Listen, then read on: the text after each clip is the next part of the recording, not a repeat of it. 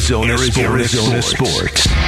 Burns and Gambo talk with a decision maker from the Coyotes front office. Brought to you by Midwestern University Clinics in Glendale. Faculty and graduate student led comprehensive health care. Visit MWUclinics.com to schedule an appointment. Was an incredible streak. It really was. Wins and overtime losses, nine games in a row. And I thought it was going to be 10. They had that lead. It was uh, 2 1 and 3 1. And all of a sudden, Calgary, it was like Lanny McDonald was still playing. And the Flames just kept pouring it on. And joining us right now is the general manager of your Arizona Coyotes. Has done an outstanding job building his roster and assets. And that is Bill Armstrong. Bill, how are you today? I'm doing great. Absolutely great. Uh, it's uh, working the trade deadline uh, now, and uh, it's it's it's uh, it's kind of the fun part of the uh, the job a little bit. You get the wheel and deal, and everybody's a little more receptive to uh, to your asks. of course. Well, you've got obviously you've got some you've got some players that could be moved. I mean, you've got good players. I've talked about Bjugstad and Gostisbehere and of course Chychrun. So there, you've got talent. That's a good thing. It's a good thing to be in a position you're in where you have talented players that other teams want to add to their roster for the playoff push. Yeah, I, I think it's um, you know you know all our guys, all our players have done a great job this year. It's been uh, everybody's battled and uh, they've really become a team. Uh, obviously, it's it's it's uh, sucks when you're a player in this position. Uh, try to be upfront and as honest as we can with them uh, and where the uh, the club's at and. Uh, and where we're moving to, and uh, and you know, uh, and what ha- normally happens at this time of the year uh, with trades uh, regarding our team. Yeah, last night was uh, that was an interesting game, and I, I, really did. I thought you guys got off to a you guys were getting outshot, but you somehow you had the lead by two yeah. goals. Uh, and I said yesterday before you know as we were talking about the game before it happened, I'm like, hey, Lanny McDonald's not walking through that door, but that's you know, that, they've done a really good job with their team, especially coming off of you know the the you know yeah. the big Tkachuk trade and everything. But you look at what they, man, they've got some talented, talented young players. Some yeah. of those young players, Pelletier and door. Those guys came through yesterday big time for them. Those young players, those rookies played extremely well for them. Yeah, they did. They're a big, heavy, fast team. Play a hard nosed, Sutter uh, kind of hockey. So it, it certainly was uh, one of those ones where um, just a battle, just a battle, and and, and you got to get greasy against the Flames if you want to have any success. You know, so it was. Uh, it, it was just a you know a good a good game for us to, to kind of see where we're at and as far as our young players. But they they play a you know a good hard brand of hockey, and uh, uh, you can see with the amount of shots that they put up, they they overwhelmed yeah. us at times. We hung in there, but. Uh, uh, and we finished our opportunities early. Uh, fell apart late, but uh, uh, we were close against them and a lot closer than the score indicated. No, and you had we had uh, we had Connor Ingram on the show the other day. We just wanted to get him on and talk some talk about his career and his path and how he got here. We talked to you last week about you know finding these guys and developing these guys, and you know, even on the broadcast last last night uh, in between periods, I had Corey Schwab on to talk about you know the goaltending. But Veggie last night, fifty two shots faced, it's just incredible. But that yeah. run, I mean, th- that run that you guys had the the last five games games for each of those guys.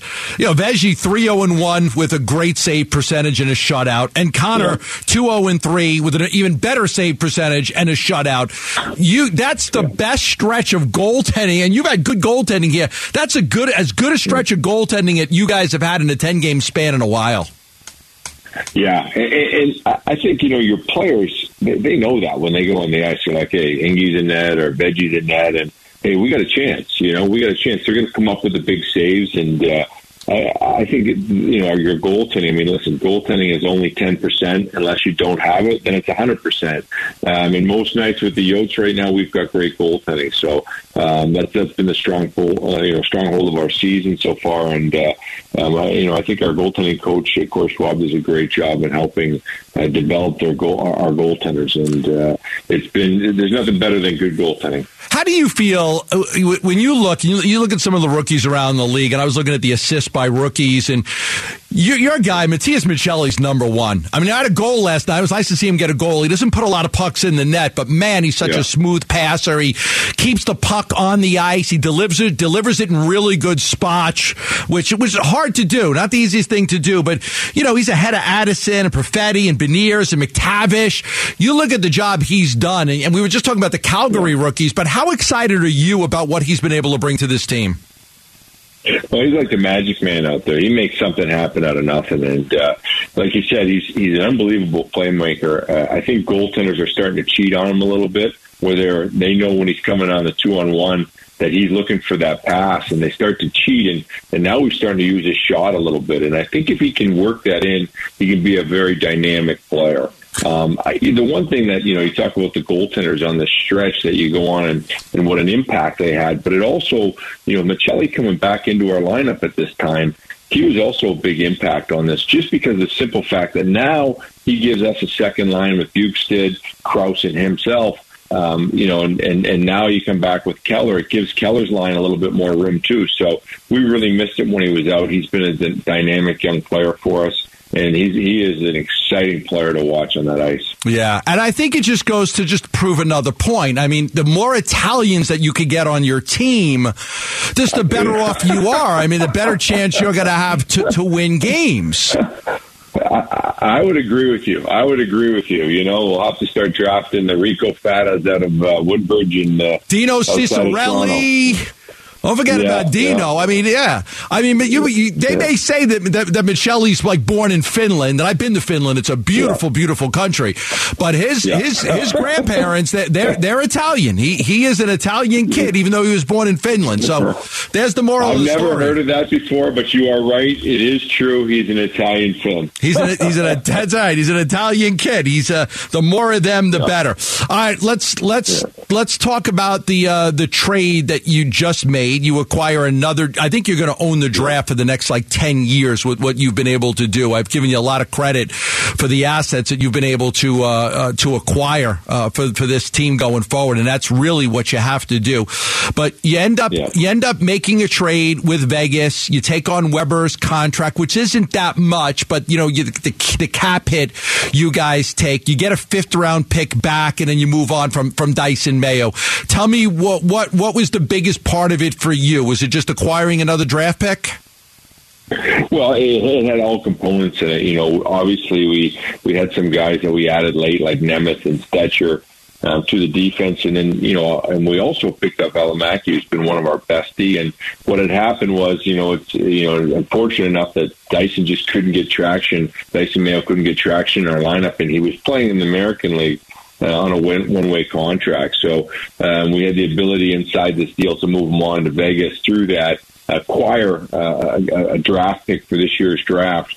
Um, but also it, it, helps us out in, you know, I call it the leverage world where, you know, when, when you're rebuilding and you're going through it and you're taking on bad contracts, at times you don't know where you're going to be if you're going to get to the cap floor. So what this does is allow us to get to the cap floor and you know, right. if depending on what's available in bad contracts, we're not in a panic in the summer, and nobody can come and leverage us uh, to take a, a, deal we don't want to do. We control our own fate with this contract. No, you guys have done a good listen. I mean, you you know, you guys don't have Chychrun if it's not for Pavel Datsyuk, and then you know the Pronger deal, yeah. and but even with you, you've got you know Bryan Little, you've got Andrew Ladd, now you've got Weber. So I mean, we understand it. I mean, until this this, this organization gets a new arena and the finances are better, this yeah. is the game that you guys have to play. You've played it very well, but again, I mean, just you, you, you take on this contract and the salary cap helps you get to the floor and you add a fifth round pick. Doesn't seem like it's uh, it seems like it's an easy decision to make for you guys.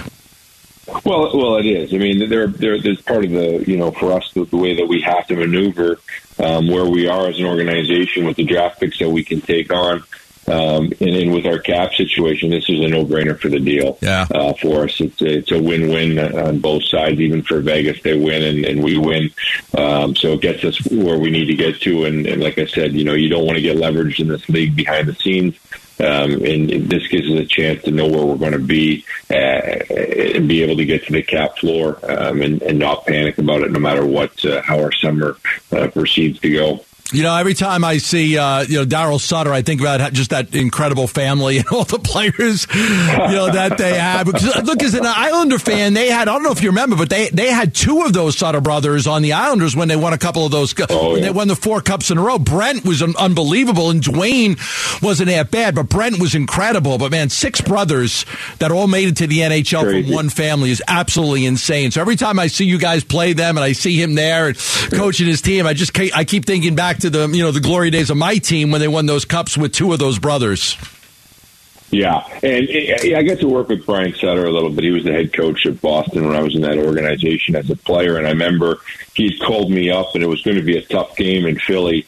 Uh, they had Dan Kordic and a couple of the other boys running around the night before, so I, I knew why I was getting called up. It wasn't to uh, to score goals that that evening, and uh, so we go in there, and I ended up fighting Kordic, and uh, I thought I got the best of him in, in the fight, and I, you know, I went back into the dressing room, and he came in between periods, and he hit me harder than Kordic. He was so excited that I fought him, and so excited how I, well I did. I took more punches from Sutter uh, in, the, in, in in between periods, and getting on the bus, getting on the plane, and then leaving the plane, and Kordic actually hit me with uh, he was so excited. But yeah, he was uh, the Sutter family, tough family, and uh, and legends uh, in Viking, Alberta. I think where they're from.